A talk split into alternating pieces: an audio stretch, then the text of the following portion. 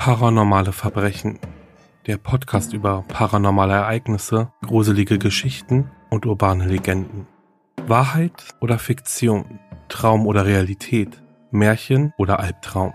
Wer weiß das schon so genau? Ich bin Alex und ich möchte dir etwas erzählen.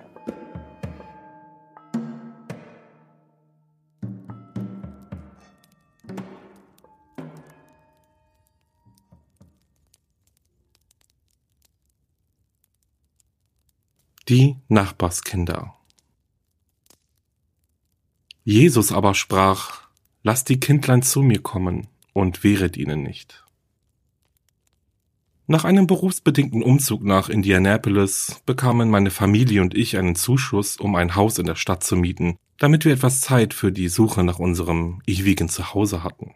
Dieses Mietobjekt, ein 100 Jahre altes Haus, das als historisch galt und nicht gentrifiziert werden durfte, war auf seine eigene Art charmant, aber es vermittelte auch eine ziemlich gute Vorstellung davon, was wir nicht wollten.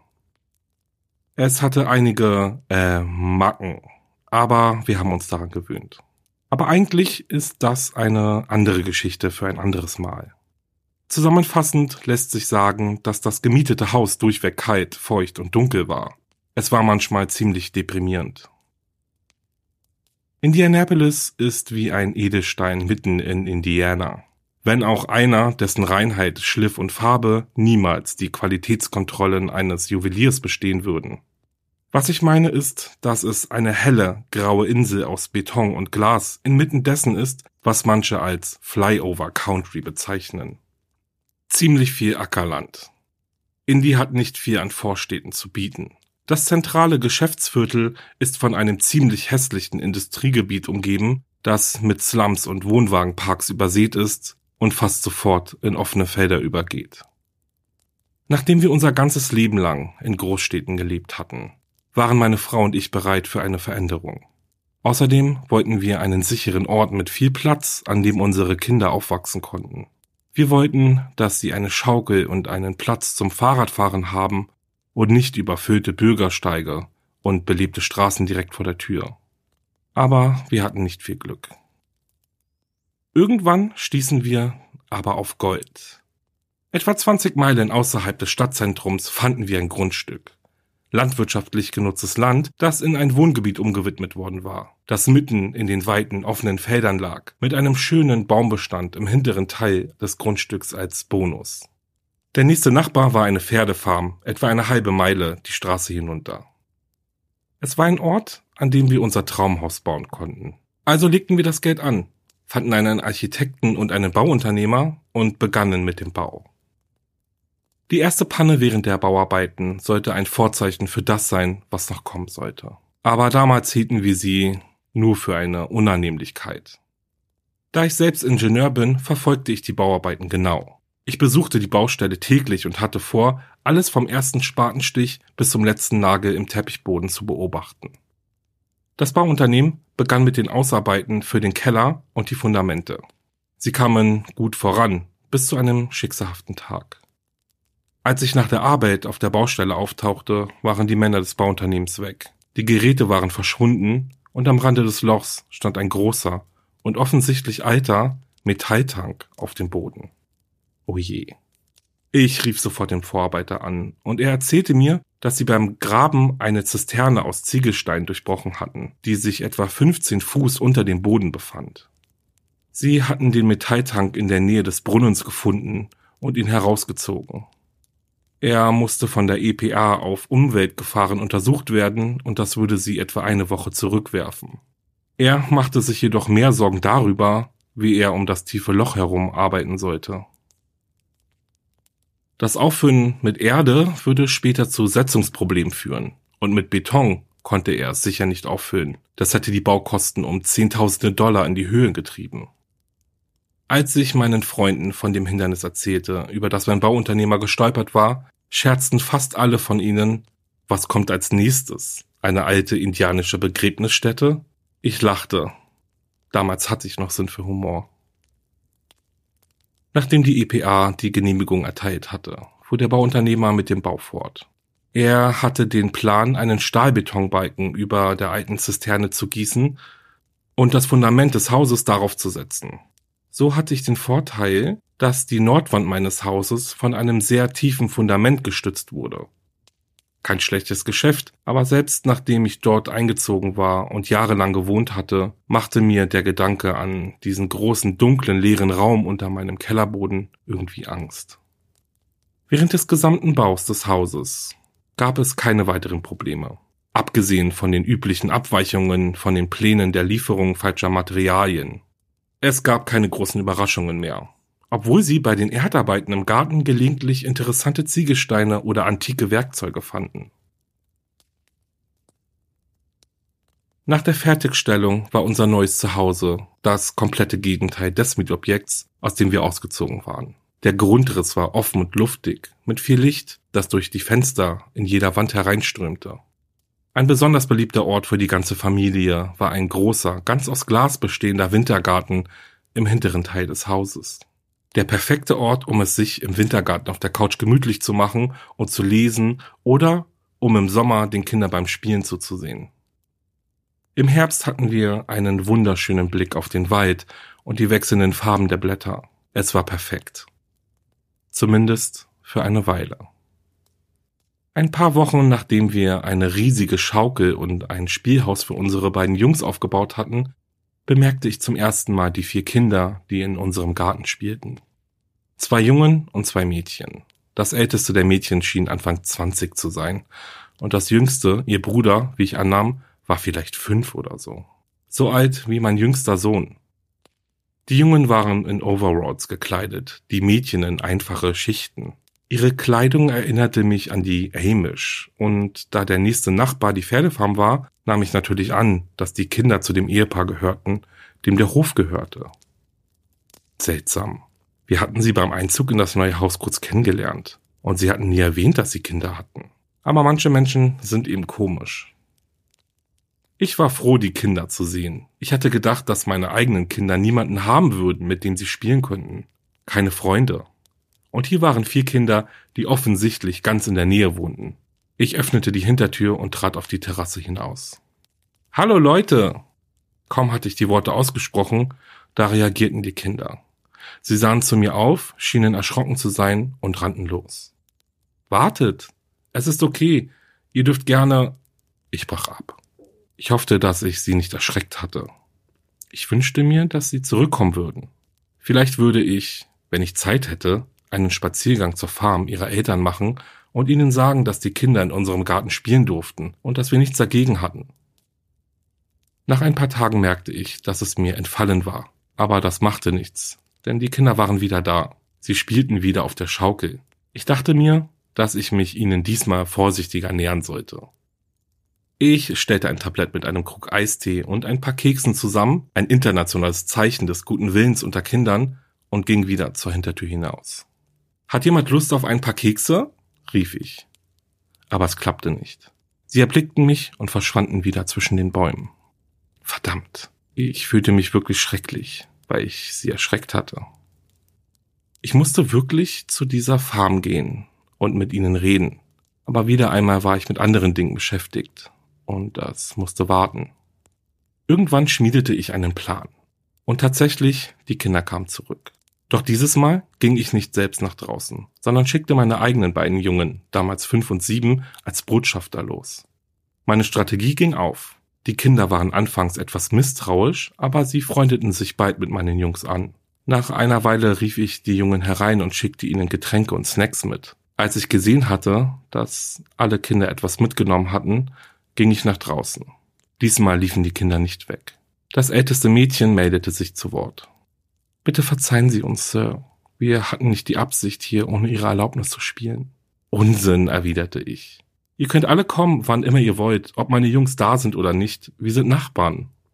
Die Kinder bedankten sich mit einem Chor von Dankesworten. Nun, ich lasse euch in Ruhe. Ich bin froh, dass ihr Kinder da seid. Ich bin mir sicher, dass meine Jungs eure Gesellschaft genießen werden. Meine Jungs genossen ihre Gesellschaft. In den folgenden Wochen wurden sie alle zu den besten Freunden. Meine Jungs begannen zu fragen, ob sie zum Spielen auf den Kinderbauernhof gehen dürften. Und ich zögerte zunächst wegen ihres Alters, gab aber bald nach. Die Kinder schienen ja so nett und höflich zu sein. und das älteste Mädchen war in dem Alter, das meine Frau und ich als Babysitter-Alter bezeichneten, so dass ich dachte, dass sie bei ihr sicher waren. Eines Tages kamen meine Jungs mit schmutziger Kleidung nach Hause, schmutziger als sonst, und ich fragte sie, was sie gemacht hätten. Nichts war die übliche Antwort, aber dieses Mal schien mein ältester Sohn, damals acht Jahre alt, wirklich aufgeregt zu sein. Wir haben uns den Friedhof angesehen, Papa. Mann, das war ein Schock für mich. Ich hatte den Eindruck, dass es um uns herum nichts gab. Welcher Friedhof? Der Wald, sagte mein Junge. Die anderen Kinder haben ihn uns gezeigt. Nun, das musste ich mit eigenen Augen sehen. Ich war ja auch einmal ein Kind gewesen und erinnerte mich daran, dass ich Orte erfunden hatte. Ein altes Bootshaus wurde für mein jüngeres Ich zu einer Festung. Ein Fischteich erschien mir wie ein Ozean. Die Kinder hatten wahrscheinlich einige interessant aussehende Felsen gefunden und sich vorgestellt, dass es Grabsteine waren. Trotzdem fragte ich, ob sie es mir zeigen könnten. Mein jüngerer Sohn war müde und ging direkt nach oben, um ein Bad zu nehmen. Aber mein älterer Sohn, immer noch voller Energie, wollte unbedingt mitkommen. Es wird schon dunkel, Papa. Wir gehen besser hin, solange wir noch sehen können. Er führte mich in den Wald, auf der Rückseite unseres Grundstücks. Unnötig zu sagen, dass ich schockiert war von dem, was ich sah. Ich will verdammt sein, murmelte ich vor mich hin. Dort hinten in den Wäldern gab es einen Bauernhof. Ein kleiner zwar, aber dennoch ein Bauernhof. Er war in einem baufälligen Zustand und nicht mehr bewohnt. Es gab kein Haus mehr, aber eine kleine, halb verfallene Scheune, einen Pferch, der aussah, als hätte man dort einmal Schaf oder Ziegen gehalten, und ein großes, niedriges Gebäude, ebenfalls eine Scheune, aber vielleicht für Kleintiere oder Hühner. Dahinter stand ein alter Lastwagen. Kein Lastwagen, wie man ihn sich normalerweise vorstellt, sondern ein Kastenwagen auf Wagenrädern. Und mittendrin ein Friedhof. Ich will verdammt sein, wiederholte ich. Es waren fünf Grabsteine zu sehen, zwei große und drei kleinere, von denen der kleinste etwa einen Meter im Quadrat groß war. In der Mitte davon, umgestürzt von einem Baum, der ihn praktisch umwachsen hatte, befand sich ein großes, prismenförmiges Monument mit einer grob gemeißelten Kugel auf der Spitze, in die einige Namen eingemeißelt waren. In den größten Buchstaben stand Baden, wahrscheinlich der Familienname. Noch immer überrascht sah ich mir schnell die kleineren Steine an. Sie stammten aus den frühen 1900er Jahren und ich rechnete schnell nach dass die Bewohner der Gräber zwischen weniger als einem Jahr und 38 Jahre alt waren. Ich weiß nicht, wieso ich das nicht zuvor gesehen hatte. Ich war zuvor ein kurzes Stück in den Wald hineingewandert, hatte diesen Hof aber irgendwie übersehen. Zugegeben, die Scheune, das höchste Gebäude, war verwittert, und ihre Bretter waren grau geworden und passten zu den umliegenden Zedern, aber trotzdem, sie stand nur etwa 25 Meter vom Waldrand entfernt. Sobald ich wusste, dass es da war, wurde es offensichtlich. Ich schaute jeden Morgen vor meinem Schlafzimmerfenster darauf. Das war es definitiv wert, untersucht zu werden. Ich recherchierte alles, was ich im Internet und in der örtlichen Bibliothek finden konnte. Es schien, dass diese Pionierfriedhöfe überall in Zentralindiana zu finden waren. Eine schnelle Suche ergab mindestens drei weitere im Umkreis von ein paar Meilen um mein Haus herum. Der Baden-Friedhof, mein Friedhof, war jedoch nicht darunter. Aber, lange Rede kurzer Sinn. Es war so. Im späten 19. Jahrhundert durchquerten Pioniere den mittleren Westen auf ihrem Weg zur Westküste Amerikas. Viele von ihnen fanden unterwegs genügend Platz und beschlossen, sich an diesen Stellen niederzulassen. Sie bauten ihre winzigen Gehöfte und verbrachten dort in der Regel ihr Lebensabend. Viele der älteren Familien sind heute noch da. Der Grund für die Konzentration dieser Gehöfte und Friedhöfe in unserer Gegend war die Nähe der späteren Route 40, einer der ersten großen Reisewege durch die Vereinigten Staaten. Zum Unglück für viele der aufstrebenden Familien brach 1918 die große Grippeepidemie aus. Die dichte Besiedlung ging schnell zurück, da es Gemeinschaftsbrunnen und keine sanitären Anlagen gab. Doch selbst die abgelegenen Farmen fielen der Seuche zum Opfer, weil sie das Grundwasser gemeinsam nutzten oder sich ein Familienmitglied bei einem Besuch in der Stadt mit dem Virus infizierte. Die meisten dieser kleinen Gehöfte verfielen und ihre Höfe und Verstorbenen wurden wieder von der Wildnis absorbiert. Als man die alten Friedhöfe entdeckte, wurden sie in der Regel aus Respekt vor den Toten gesäubert und es gab große Bewegungen und Vereine, die sich der Restaurierung der Grabsteine und ihrer Grabstätten widmeten und Aufzeichnungen über die dort Bestatteten zusammenstellten. Bei einem meiner fast täglichen Besuche auf dem Friedhof vergewisserte ich mich, dass die Bewohner tatsächlich um 1918 herum gestorben waren. Opfer der Grippe, ganz sicher. Nachdem all meine Informationsquellen ausgeschöpft waren, wandte ich mich an die örtliche historische Gesellschaft. Ich erzählte dem Vertreter von dem Friedhof und bekundete mein Interesse daran, bei der Säuberung des Friedhofs und seiner Aufnahme in das historische Register zu helfen. Sie waren begeistert und schickten buchstäblich innerhalb weniger Stunden jemanden los, der sich den Friedhof anschaute. Ihr Name war Jody, glaube ich. Jody und ich gingen hinaus in den Wald. Sie stellte alle möglichen Fragen und erzählte mir ein wenig über die Geschichte der Gegend, die ich größtenteils schon selbst herausgefunden hatte. Sie wies mich jedoch auf ein paar interessante Dinge hin. Sie hatte ein langes Stück Armierungseisen mitgebracht und begann es in den Boden zu rammen. Ja, genau wie ich vermutet habe, sagte sie. Es gibt noch mehr. Mehr? Ja, noch mehr. Mehr Gräber.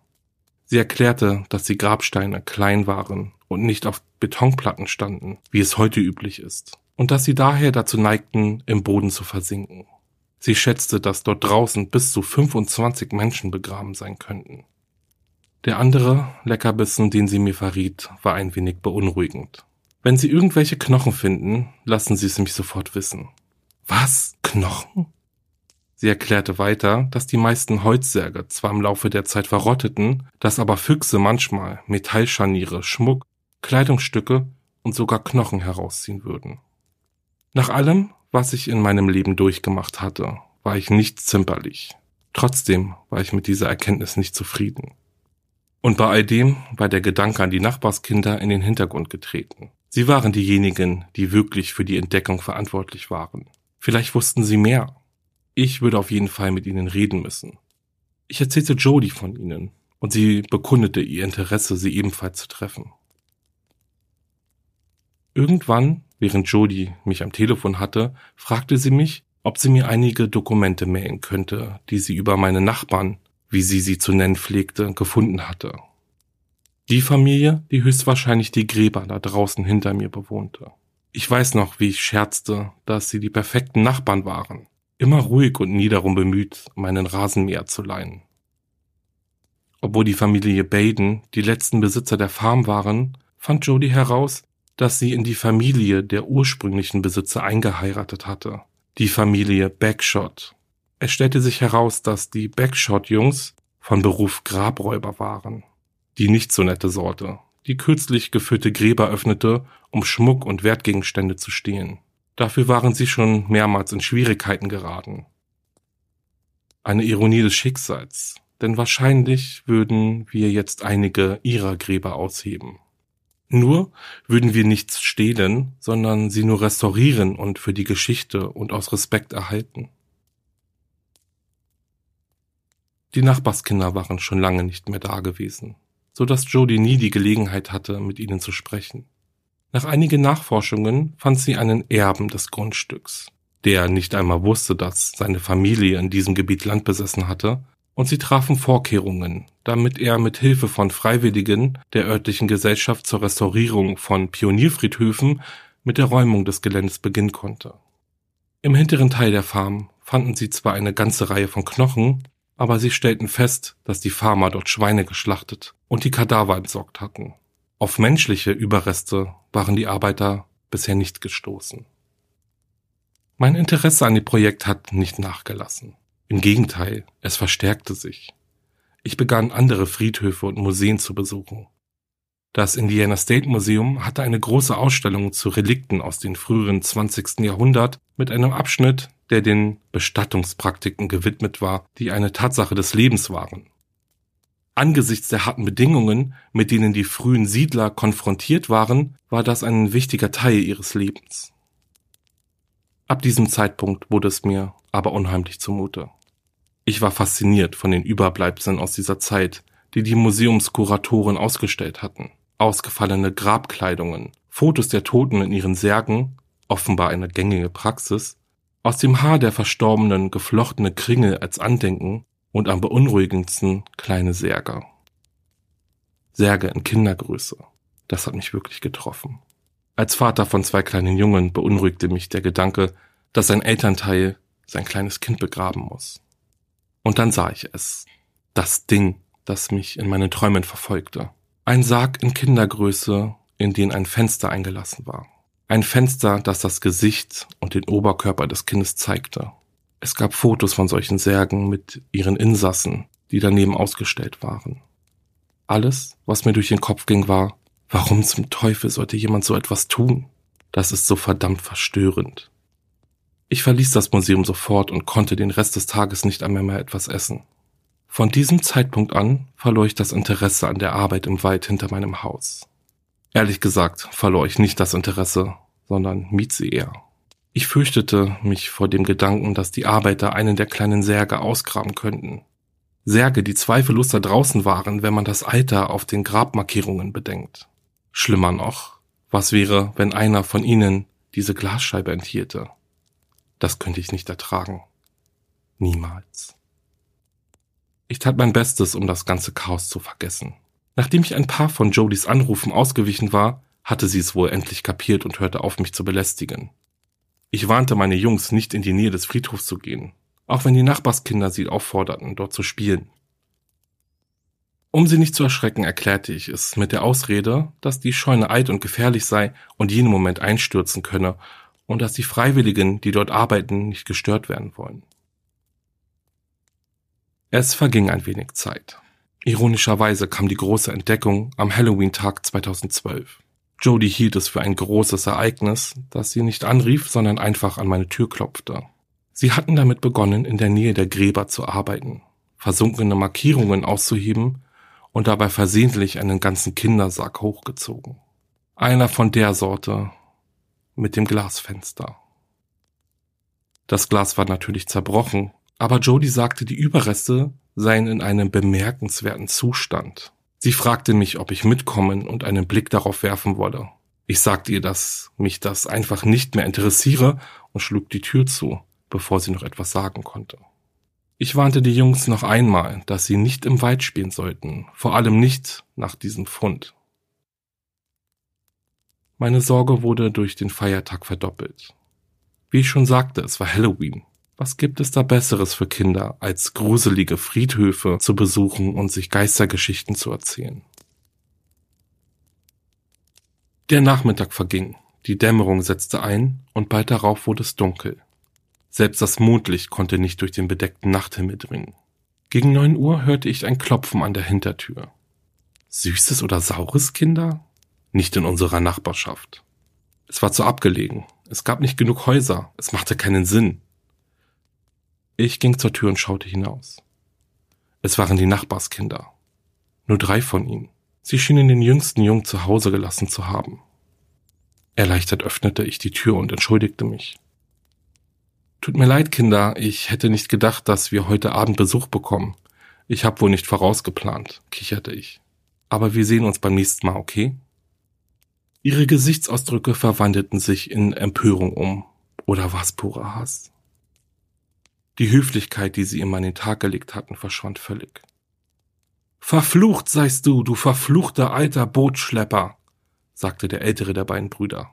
Verpiss dich, sagte das jüngste Mädchen. In Anbetracht ihres Alters war das wirklich entsetzlich.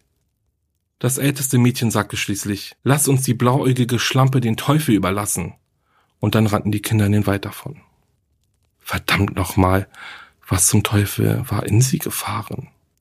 Nur weil ich keine Süßigkeiten hatte? Ich war so wütend, dass ich eine halbe Stunde lang auf und ab lief. Meine Jungs, die noch wach waren, waren heruntergekommen, um zu sehen, was los war. Du wirst nie wieder mit diesen verdammten Kindern spielen, drohte ich. Aber in Wirklichkeit dachte ich, zumindest nicht, bis sie sich entschuldigt und ich eine Erklärung bekommen habe. Ich erteilte meinen Jungs einen Vortrag über Höflichkeit und schickte sie ins Bett. Ich setzte mich in meinen Lieblingssessel und schaltete den Fernseher ein. Da es draußen völlig dunkel war, sah ich nicht, wie sie sich dem Haus näherten. Aber ich erschrak, als alle drei Kinder ihre Hände gegen die großen Fenster an der Rückseite des Hauses schlugen. Sie streckten mir ihre Zungen entgegen und riefen, der Leichenbestatter war hier und ging, ich gab ihm deine Größe und deinen Umfang. Du wirst morgen Nacht mit dem Teufel in die Hölle fahren. Dann rannten sie los. Es dauerte nicht lange, bis sie zurückkamen und wieder alle zusammen an die Fenster hämmerten. Das hat mich zu Tode erschreckt. Wieder sangen sie, dieses Mal ein ausführlicheres und anschaulicheres Lied. Wir werden dir auf vier verschiedene Arten den Kopf abschneiden. A, B, C, D. Das ist lang, kurz, tief und breit. Ich werde E, F, G quer durch dein Gesicht schneiden. H, I, J, K, das ist die Stelle, an der du rennen musst. Schneide L, M, N quer über deinen Arm. Und so weiter. Du verstehst das Wesentliche dahinter, oder? Ihre Besuche gingen fast die ganze Nacht so weiter lange nachdem normale Kinder in ihren Betten einschlafen sollten. Am nächsten Tag würde ich auf jeden Fall ihre Eltern besuchen, gleich am nächsten Morgen.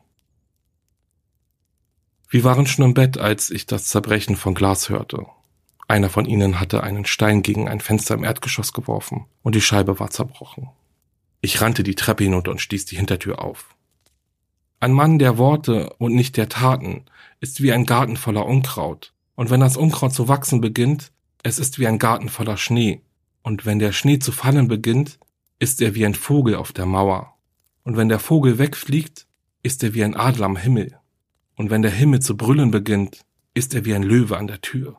Und wenn die Tür zu knacken beginnt, es ist wie ein Stock auf deinem Rücken.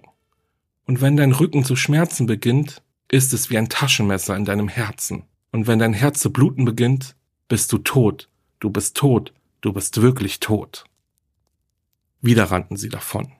Ich beschloss, dass ich nicht mehr herumspielen würde. Ich wusste, dass sie nur Kinder waren, aber ich schnappte mir einen Baseballschläger aus einem Behälter in meiner Garage und stellte mich auf die Stufen meiner Terrasse im Hinterhof. Mal sehen, ob sie wiederkommen, dachte ich. Beim nächsten Mal war es nur das Teenager-Mädchen, das aus dem Wald kam. Sie kam vorsichtig auf mich zu, den Kopf gesenkt, ohne mir in die Augen zu sehen. Es tut uns leid, Sir, sagte sie leise. Wir sind nur so wütend. Sie haben unseren Bruder mitgenommen. Was? Ich runzelte die Stirn. Wer hat euren Bruder entführt? Warum? Diese bösen Leute. Sie sind zu unserer Farm gekommen und haben unseren Bruder mitgenommen. Ein ängstliches Gefühl beschlich mich. Ich spürte, wie mir ein Schauer über den Rücken lief. Wo sind deine Eltern? Tot, Sir, antwortete sie nüchtern. Warte, Jetzt geriet ich regelrecht in Panik. War das ein Scherz? Und was, wenn nicht? Um mich nicht lächerlich zu machen, wollte ich noch nicht die Polizei rufen. Ich sagte dem Mädchen, es solle im Haus warten, während ich in mein Auto sprang und die Straße zum Bauernhof der Nachbarn hinunterfuhr. Im Haus brannte Licht und ich konnte sehen, dass sich jemand im Haus bewegte, also näherte ich mich der Eingangstür. Nachdem ich mich vergewissert hatte, dass es sicher war, nahm ich meinen Mut zusammen und klopfte an. Der Besitzer der Farm antwortete. Oh Gott sei Dank geht es Ihnen gut, atmete ich erleichtert auf. Dann kehrte meine Wut um das Zehnfache zurück. Wissen Sie eigentlich, was Ihre verdammten Kinder getrieben haben? Er schaute mich an, als wäre ich ein Verrückter. Was erzählen Sie da? Wir haben doch gar keine Kinder.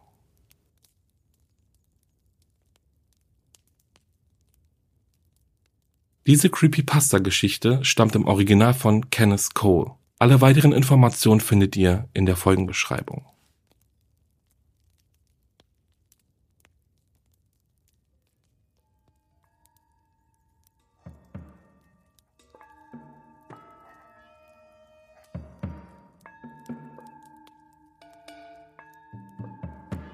Das war Paranormale Verbrechen. Wenn dir der Podcast gefällt, schreibe mir eine Bewertung abonniere den Podcast und besuche meine Instagram-Seite wahre-verbrechen-podcast. Du magst True Crime Fälle? Dann hör gerne in meinen Podcast Wahre Verbrechen rein. Hast du eine paranormale Begegnung gehabt oder hast eine gruselige Geschichte zu erzählen, dann schicke mir eine E-Mail. Wir hören uns schon ganz bald wieder. Bis dahin, bleib sicher. Ciao.